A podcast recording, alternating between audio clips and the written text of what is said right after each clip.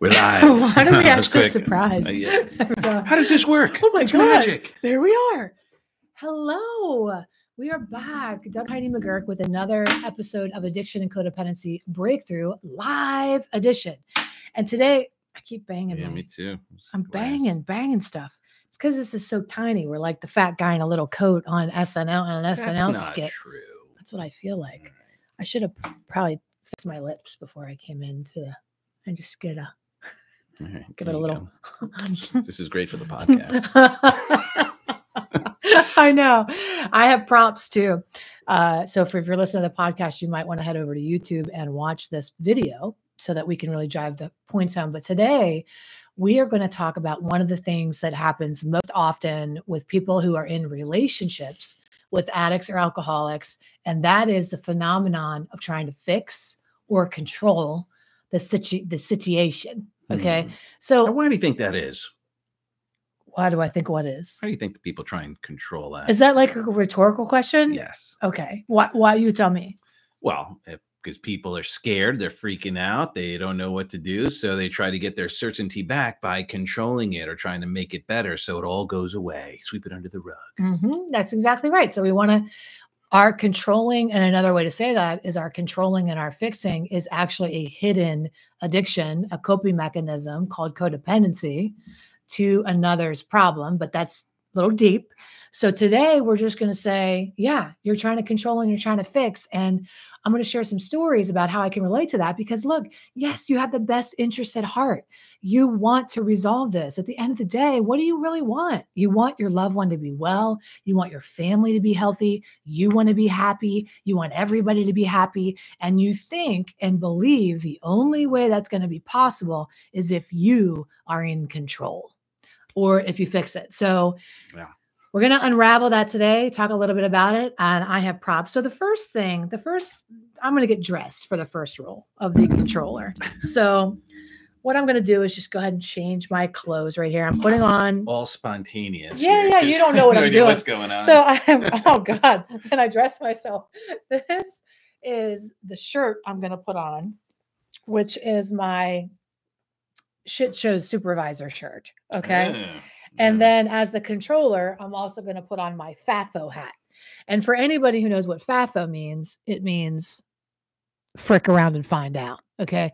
So when you're a controller, immediately you're like, I- I've got to oversee all this and make sure this is going to be okay. Because if I don't, I'm not in control of this, bad things are going to happen. because you have all the answers. You I have all the answers. You I know know what what's gonna happen. when to do it, how I can to do predict. it. I Yep. know what's going to come in next. I know what we need ball. to do. Yep. Yes, exactly. And so what kind of as as we're talking about this, I want we want you to be thinking about what types of things have you done in in order to control this kind of the uh, the addict or alcoholic. And you know, I just got off a call not too long ago, and one of the comments was, "Well, you know, we went to a therapy session, which we already know now. If they're actively alcoholic, save your money. Yeah. Okay, therapy is not a thing when somebody's actively alcoholic. It's like trying to get dry under a waterfall. It doesn't work. But basically, they agreed in a therapy session that this alcoholic was only going to drink one bottle of wine on certain nights of the week. And the therapist actually thought that that was going to be a good negotiation. Mm-hmm. So, one of the ways we try to control addiction is by negotiating how the drinking is going to go. Well, Bob, you can drink, but you can only drink on Sundays and you can only drink one bottle of wine. And an alcoholic's like, I could still drink. Yep, sign me up. Sounds great. I don't care. He didn't hear anything else other than you can drink. Okay, go for it. It's okay. Now, how often have you made a plan like that where you've said, now, you're Susie, you can only have drinks on the weekends? And how often have they actually followed through with a plan like this? And what do you do when it happens? When you when you when your your your negotiation skills fail and you're still a hostage in somebody else's internal war with themselves, okay? And it doesn't work. What do you do? You go, ah, you don't have the willpower. Look at you. Why didn't you stick to the plan? Why didn't you come up with I had a great plan laid out for you? So then the controller is going to come up with more things to do in the plan. Go, oh, I see where the the gap is. I'm going to add more controlling behaviors. Yeah, we doubled down on the control. And the thing is, is that it didn't, it, it didn't not work because your plan needed more tweaking or or they were an asshole and they just didn't stick to the plan that you had laid out the plan doesn't work because telling an alcoholic to only drink one bottle of wine is like telling a dog to only bark on tuesdays it just doesn't work okay so the, the, the feeling like you have some kind of say in it is so so i can already hear you now. You're saying well what is that supposed to mean then? I i can't tell them how much they can drink or limit it.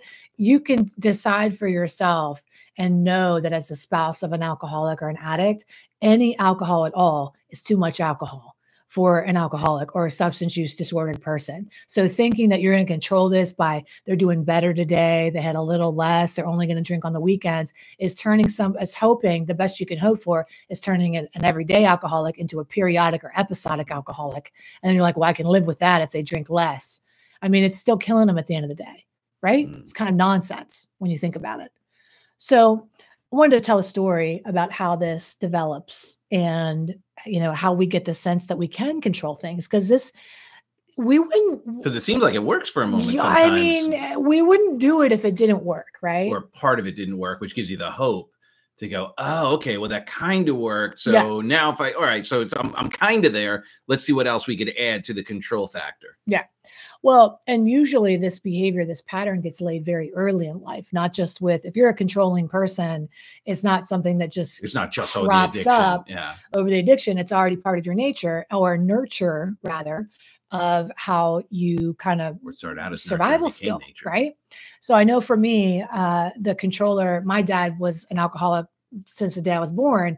And he never drove. Now we lived in the backwoods of West Virginia, like on the border of West Virginia and Pennsylvania.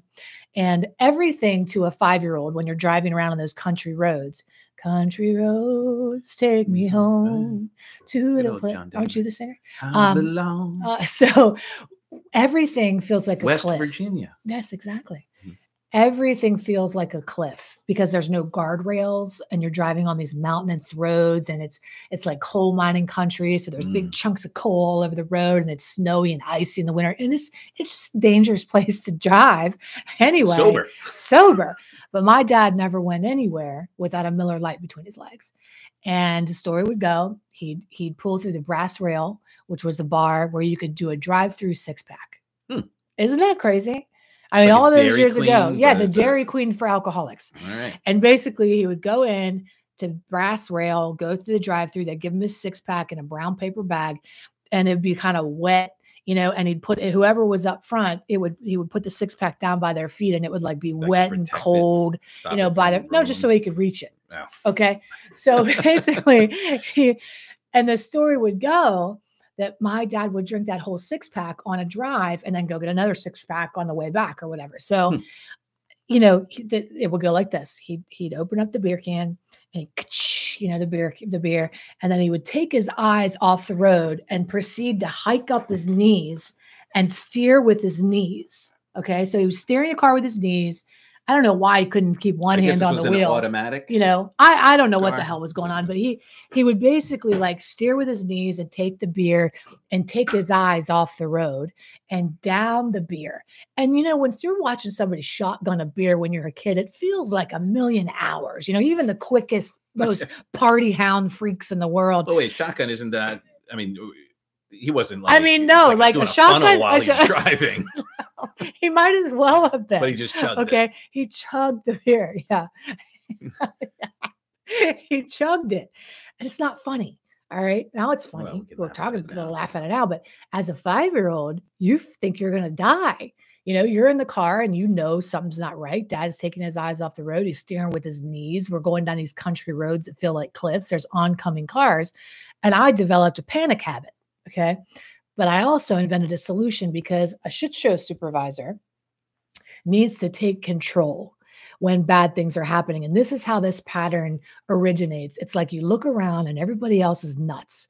Everybody else is crazy. So and so, we're in the car, so and so singing. The other two are fighting each other. This one's drunk. Somebody's got to step up.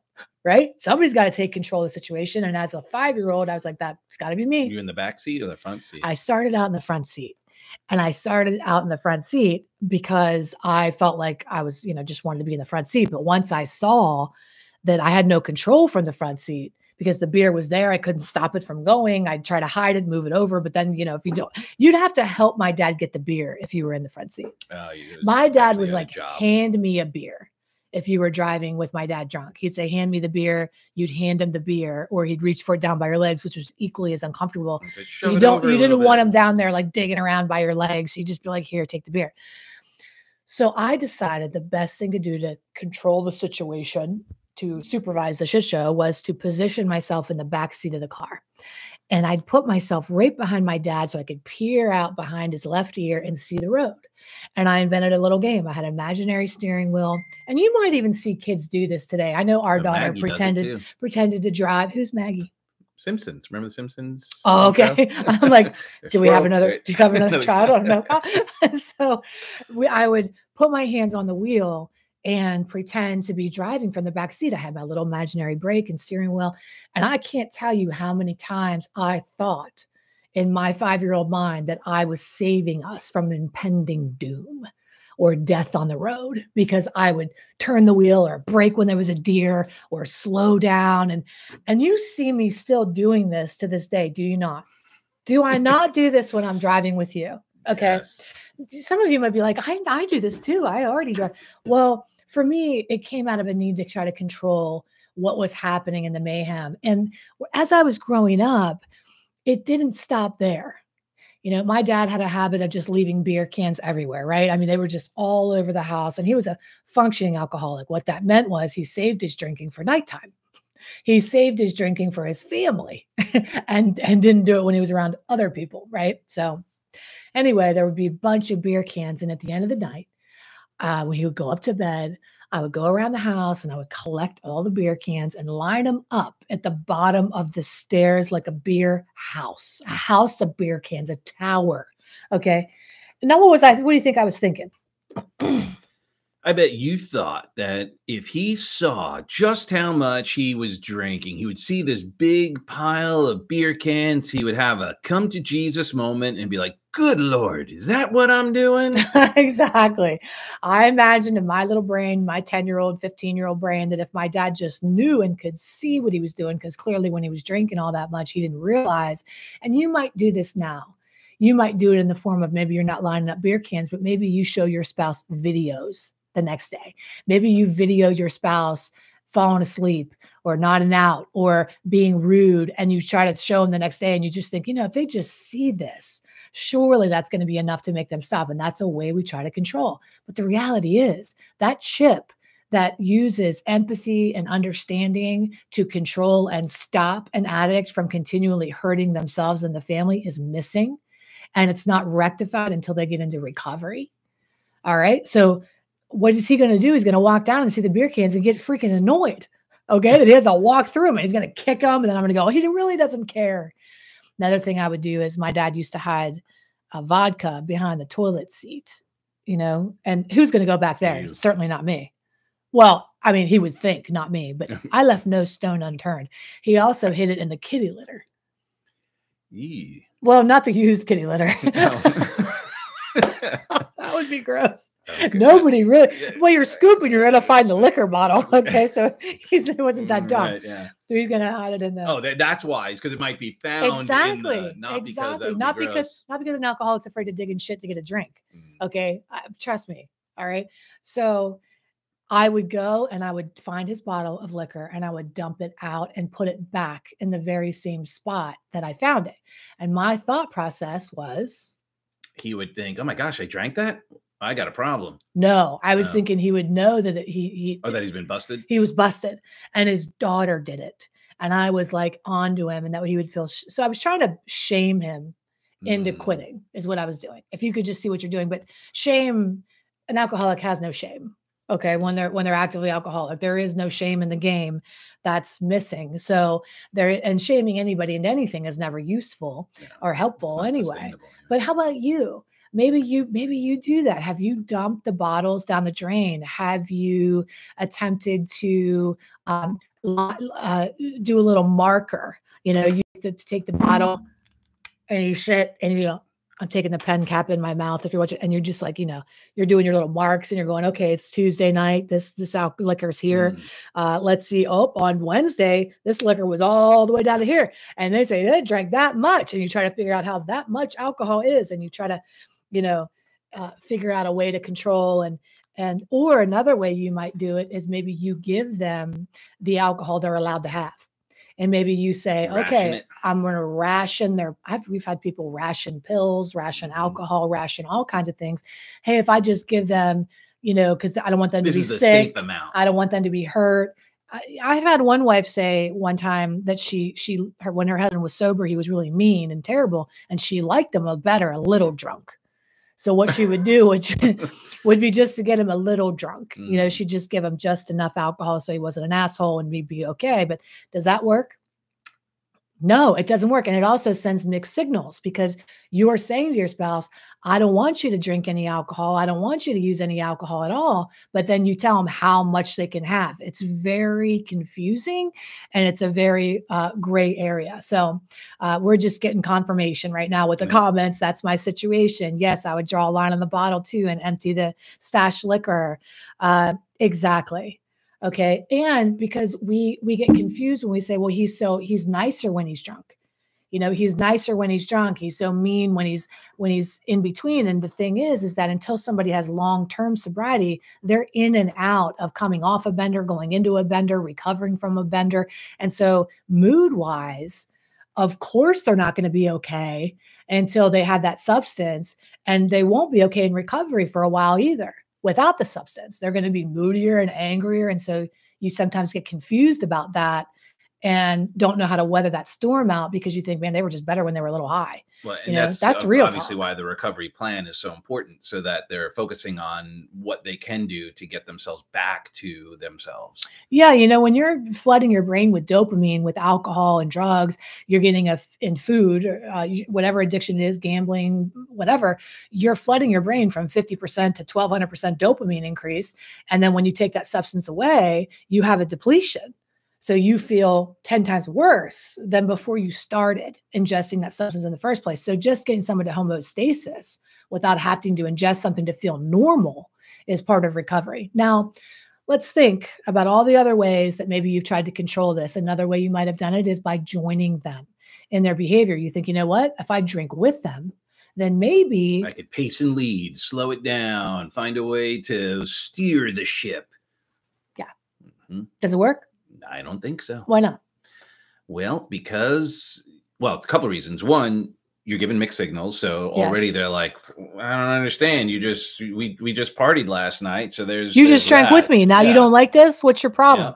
Uh, the other thing is, um, unfortunately, then both of your um, thinking is no longer clear. And then now the line starts going further down, or it could turn into a big argument because now you're not thinking right. It just it, it ends up being one of those parties that goes And out of also, control it- and yeah, and from it. either you drink more than you want to when you start drinking with them and you start turning into somebody you don't want to be, or you stop drinking with the hopes that I'm going to drink with them and I'm going to show them how to do it so that they know how to be responsible with their drugs, you know, or their alcohol. And then you try to do it and then you cut off at a point. Why? Because you're a normie. You're not an alcoholic. Okay. So you stop and they keep going. And then what happens to you? Damn it, it didn't work. Damn it. Why didn't it work? And then you start to go down the rabbit hole again. It didn't work because they're an alcoholic. They don't have a shut off valve, you know? And if they're a periodic alcoholic or an episodic alcoholic, it's harder for you because sometimes they do have that valve to shut off, but it's you never know when it's going to go full tilt boogie. You know, it's like so unpredictable. So you get confused. I don't know if they're an alcoholic, Heidi, because they go uh, like a month in between these benders or they go weeks at a time. But the truth is, is that substance use disorder is a spectrum. And sometimes and all the time is the same road, stops on the same road. Okay. Um, all right. So that's enough about controlling. Let's move into fixing. I need a different attire for fixing. I'm going to strip. Okay, so while you're stripping, Dun, this dun, uh, dun, today's dun, video, today's live, today's podcast was brought to you by the Holiday Survival Toolkit. So go ahead, like, subscribe, share, and go over to HeidiRain.com and get yourself. All right, uh, here's what that here's what that means. You, you Dug is not a salesperson. Okay, he, he isn't. He's just a helpful person, and I I I want to sell you this thing because you need it. All right, it is going to change your life. I'm an enroller. what we have created for you is a holiday survival kit. So it's basically everything you need to know about dealing with the addict or alcoholic in your life. It has an entire complete library of courses, Q&A calls with families about how to not get sucked back in, how to exit a relationship, how to mend it, how to get somebody to treatment. I mean, it is life-saving. My husband's a hypnotherapist. There is countless hours of emotional mastery, learning how to reprogram your subconscious mind so that you can stay straight when the world's spinning out around you and master your emotions. There's a four part boundary course in there. I mean, come on, it's a no brainer. Go to HeidiRain.com and grab it. It's 70% off right now up until Christmas. Do it now. Now let's change outfits. The fixer is a little different than the controller. The controller just kind of steps, the controller, like, there's a it's a fine line between these two. A controller is like more the like desired outcome is the same. the desired outcome is the same. It's just the way we go about it. Okay. And the fixer tends to like where the the controller is more of like the shit show supervisor. I'm the boss, right? And I'm going to tell everybody how to, you know, the the fix the the fixer is more of like comes in with like the heroic type of you know vibe. Mm. The same person, but the vibe's different. I'm not controlling you. I'm Helping. helping you. Yeah, I'm Okay. offering you some solutions. Here's I'm some not controlling you. Let I'm helping you for the pizza of the Lord's sake. All right. So finally, one day, I think I was in my 20s or late 20s, maybe even early 30s, and my dad had gotten really bad with his drinking and and he, and he decided that he was going to go into treatment. And I had been living in Los Angeles at this point. I was running a company. I was like, never mind you, I had my own binge drinking disorder at this time, but all my focus and attention went on to my dad. So uh, I'm not exempt from having this issue myself and have overcome it for the last 14 years, alcohol free.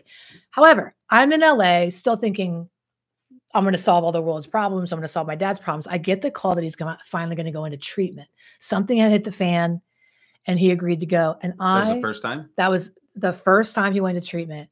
And I said, Oh my God, I hit the jackpot. I had told myself this story that if my dad goes into treatment, that's going to be it. That's going to fix him. And a fixer is about fixing, it's about resolving. Controllers are about mitigating problems. Controllers are about keeping it under wraps and and cleaning it up. A fixer is about eradicating this problem, okay? and they oh. really believe they can. So what I did, I was living in LA, but I get the call. My dad's in Westover, West Virginia. Okay. I immediately drop everything and get on an airplane, not my invisible jet, but close enough. And I fly home to West Virginia. And I and I I walk up the hill and I'm looking at the house, and it is a ramshackle, shickety shack of a house. And it is, it is terrifying, this place. And Had you not been there before? no, I always knew it. It was always terrifying. Okay.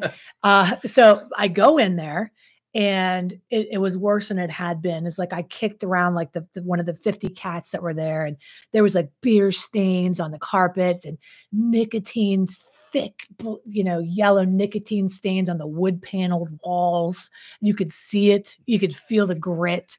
You know, uh, there were cigarette burns in the La-Z-Boy couches where my dad would like smoke cigarettes and drink beer, and cigarette would go in the couch. I mean, it was, and I had come home from Beverly Hills. I was living in Los because I escaped. You know, I was living in Mhm. Los Angeles, and I was like, Ooh, I, I was I put my Louis Vuitton bags down on the crusty carpet, and I was like, this place is disgusting, and it just reeked of cigarettes and stale beer. And I, my sister, I had never. Oh, so she, he wasn't there. he wasn't there. He wanted a treatment, and my big plan was Mm, when up the house. I am going to fix the house up. Okay. So he was at treatment, and I, my sister and I went bananas. We ripped up carpets, we laid down linoleum, we um, washed the nicotine walls, and I'm going to tell you, buckets of stank. buckets of stanky cigarette stank, Mm. disgusting, and then painted the paneling. I know instead of like ripping it down, we just were on a budget. That's old We school. we hello, we painted the paneling, we landscaped the yard. I was out there with the, you know, it's like there just was like a hoarder house. So it was like flea market fabulous. There was like three-legged, you know, Stools. chairs. No, because they're supposed to have three legs. You know, chairs are not supposed to have three legs, but they'd be like, it'd be like propped up on a book on one side. You know what I mean? Like just shit was falling apart everywhere. Just stacks of crap and baskets everywhere. I mean, it was just like a nightmare. And we got rid of everything. We just cleaned the house. And I just remember thinking after we had done all of that, how I was so proud of myself that I had come in and saved the day. And I really truly believe that I had I had convinced myself that if I just, you know, my dad was drinking because his environment wasn't right and he needed a better house and he needed a cleaner house and he needed to come home to a new scenario so that he would stay sober and Or just by having that, like, oh, here's a new new beginning, new, New beginnings. So there you go. He's, New he's- he's not going to want to because he's going to want to make keep this nice. That's right. Keep it nice. Make it nice. Make it nice. Yeah, exactly. So I thought this is the ticket. I was so proud of myself. And uh, you know, and then I didn't stop there, as most fixers wouldn't. So maybe you can relate. Maybe you've done something like this. You've moved. You've done a geography change where you like you just need a fresh start. You have sold your house and up up leveled. You know, you have done all the things to fix all the exterior uh new clothes, new outfits, all of new, it. new Just- persona. we need a Yeah. makeover you know what i mean and that's going to cure it and i didn't stop there though. I i looked up every single meeting that was within the area within you know 50 miles of where we lived and i made a schedule of meetings and i posted it on the refrigerator of where he could go and planned which ones i'd go with them just to support not because i needed it you know what i mean but just because i wanted to be there for him and or at least sit in the car and make sure he went into the meeting and then saw him go in with my own two eyes. I had it all figured out everything from beginning to end how he was going to stay sober and so we were very proud of ourselves at the end of that It's a lot of work. it's a lot of work so my dad gets out of treatment after i think 30 days he'd been there and i thought for sure he was getting fixed Every day to and fix you like that. right and so it was the second day and we always used to worry when my dad would be like i'm Second day home. out of treatment Yeah. we always used to worry when my dad was down to go wash the car because he'd wash the car he'd drink a million beers when he was washing the car he'd go down to the thing and i you know god only knows the the Sheetz in pennsylvania west virginia was right there and it sold all the liquor or the beer or whatever so i was like you know nervous anytime he went anywhere and trying to fix everything and control it I'd be like, I'll drive you, I'll go with you, I'll sit with you. And we we kind of held like vigil with him the first Mhm. 24 hours he was out of treatment just to try to make sure nothing happened to him. Anyway, he went on his own the next day, and I was sitting on the patio with my sister, and he pulled up in his car. And there's something about a kid of an alcoholic, you know when they're drinking. You know when something is off. And he stepped out of the car, and with the way just he walked, I knew he was drunk. Yeah. I could tell by the way he walked up the hill if it was like one beers, two beers, a six pack, oh shit, run. You know, like I I just knew. And he was drunk. And I I'm I'm sure you have felt that before when you've put all your hopes and dreams into somebody going into treatment, you think they're going to be well, you think they're going to get better, and what ends up happening is it do, it doesn't work. It doesn't fix them, okay? And so your whole world comes crashing down because all the hope you had was placed into that holy moment that you thought was going to you waited your whole life for. But the truth is, treatment doesn't fix anything.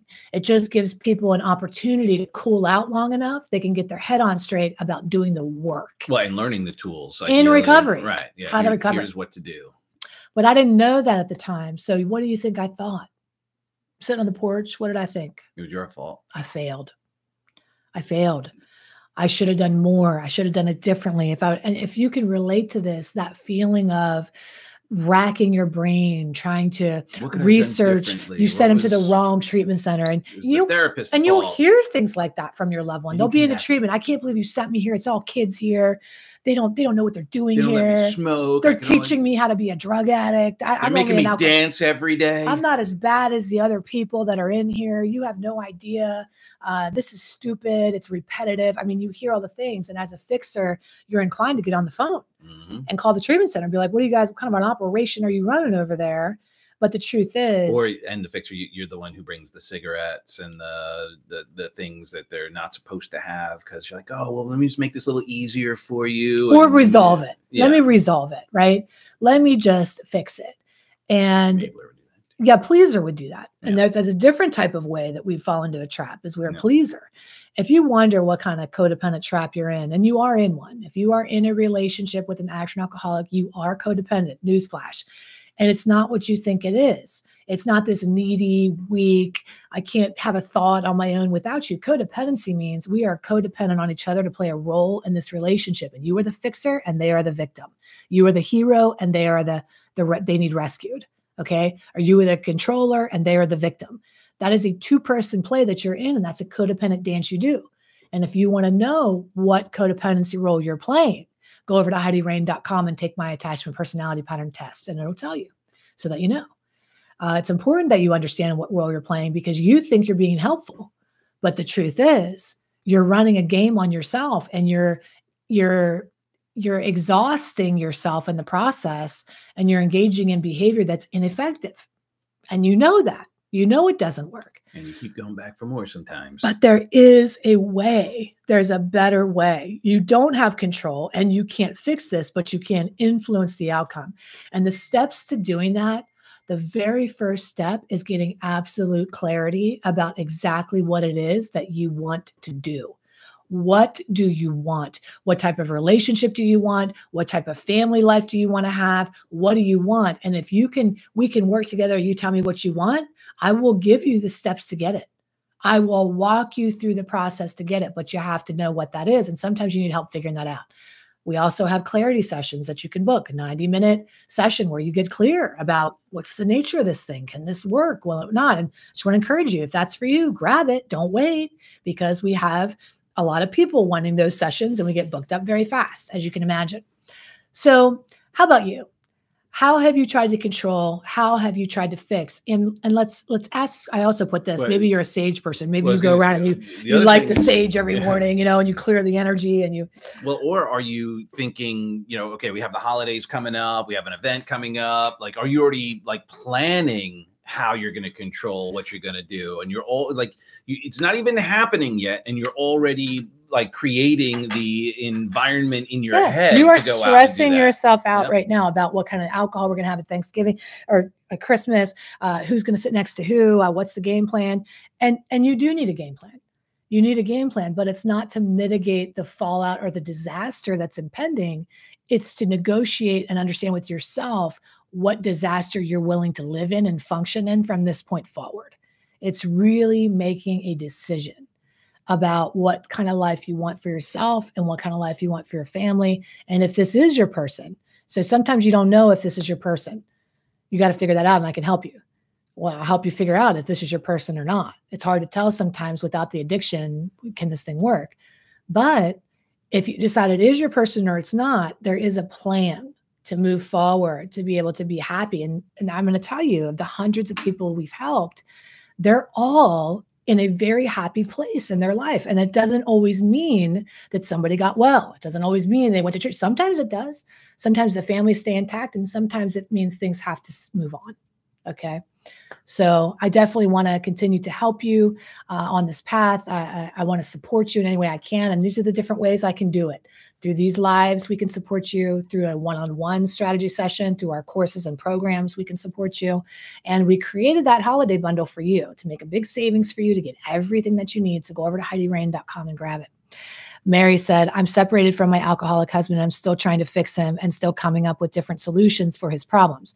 I really don't think he is capable of getting it together. May, you know, that's what we tell ourselves. We tell ourselves they're not capable, so I have to do it for them. That's the lie that keeps you in the trap. They don't know how to do it for themselves, but you're not the one to tell them. What they need to do is to develop a sober network of people around them, a support system of treatment, of therapists, of coaches, of sponsors, a treatment team of professionals, and they develop a community around them of recovery. You are not the recovery community. You should not be the recovery recovery community. You're the wife, and something to or remember. soon to be the ex-wife. yeah is uh, I don't know if you've had children or friends or something who you've offered sage advice and it never lands, never lands. Take addiction out of it. It's just life, right? You're so close. You're a parent, you're whatever, and you're sharing the sage advice and all of your experience, and you really see the writing on the wall. You can see it from a different perspective, and you're giving this amazing advice. They don't take it, they don't take it, they don't take it. And then one day, someone else says the exact same thing you said, and then they take it and they go, Oh, wow, that makes so much sense. And they start applying it, and you're like, What? I've been saying this for years, and, and the challenge is is that when we're so close, when we're in that relationship, we're the wrong person to share that. They're not. It's gonna. It's not gonna resonate the same way than it would when they're in the environment, when they're in the treatment uh, program, when they're with their yeah. And that's really group. frustrating yeah. too. I think Ellie's already starting to do that. Our daughter, she's yeah. nine, she's like, "Oh, so and so said." I'm like, "Girl, I said that to you I said that to you many times. Yeah. But yeah, so it's hard because we want them to hear it. And we want them to come from us because at the end of the day, when you're trapped in a codependent pattern, there is a double payoff. You know, we think we're doing it because we, of course, we we envision bad things are going to happen if we don't control this. We we imagine the worst case scenario if we don't fix it. But there's a secondary gain here, and that is your needs are getting met for love and for power through fixing and controlling. And when you resolve those things within yourself, okay, that are the, that that is the lie that you need to be in control and you need to fix in order to have love or power. You need to do those things. When you resolve that within yourself, the desire to do all those things goes away. And then you'll find other ways peace, to get that met. And then peace, a so peace like more. you've never known, a, a clarity like you've never known, and you let people be who they are instead of who you are trying to get them to be for you. Okay. And you be who you need to be for you. Well, we love you so much. We hope this is helpful. Tomorrow we'll be back, I think, at two o'clock. Yep. And we're going to talk about keeping secrets and how we minimize or keep secrets and and we don't want to tell anybody else what's going on in this dynamic and we, we don't know how much to say or how much not to say and and how secrets can really be the most dangerous thing inside of an addicted relationship and how to break free from that so we love you Go over to HeidiRain.com, get yourself, get your girl, get you the holiday kit. Okay, get it, get it. All right. And right. we love you. Love you for who you are and who you aren't. We'll see you tomorrow. God bless.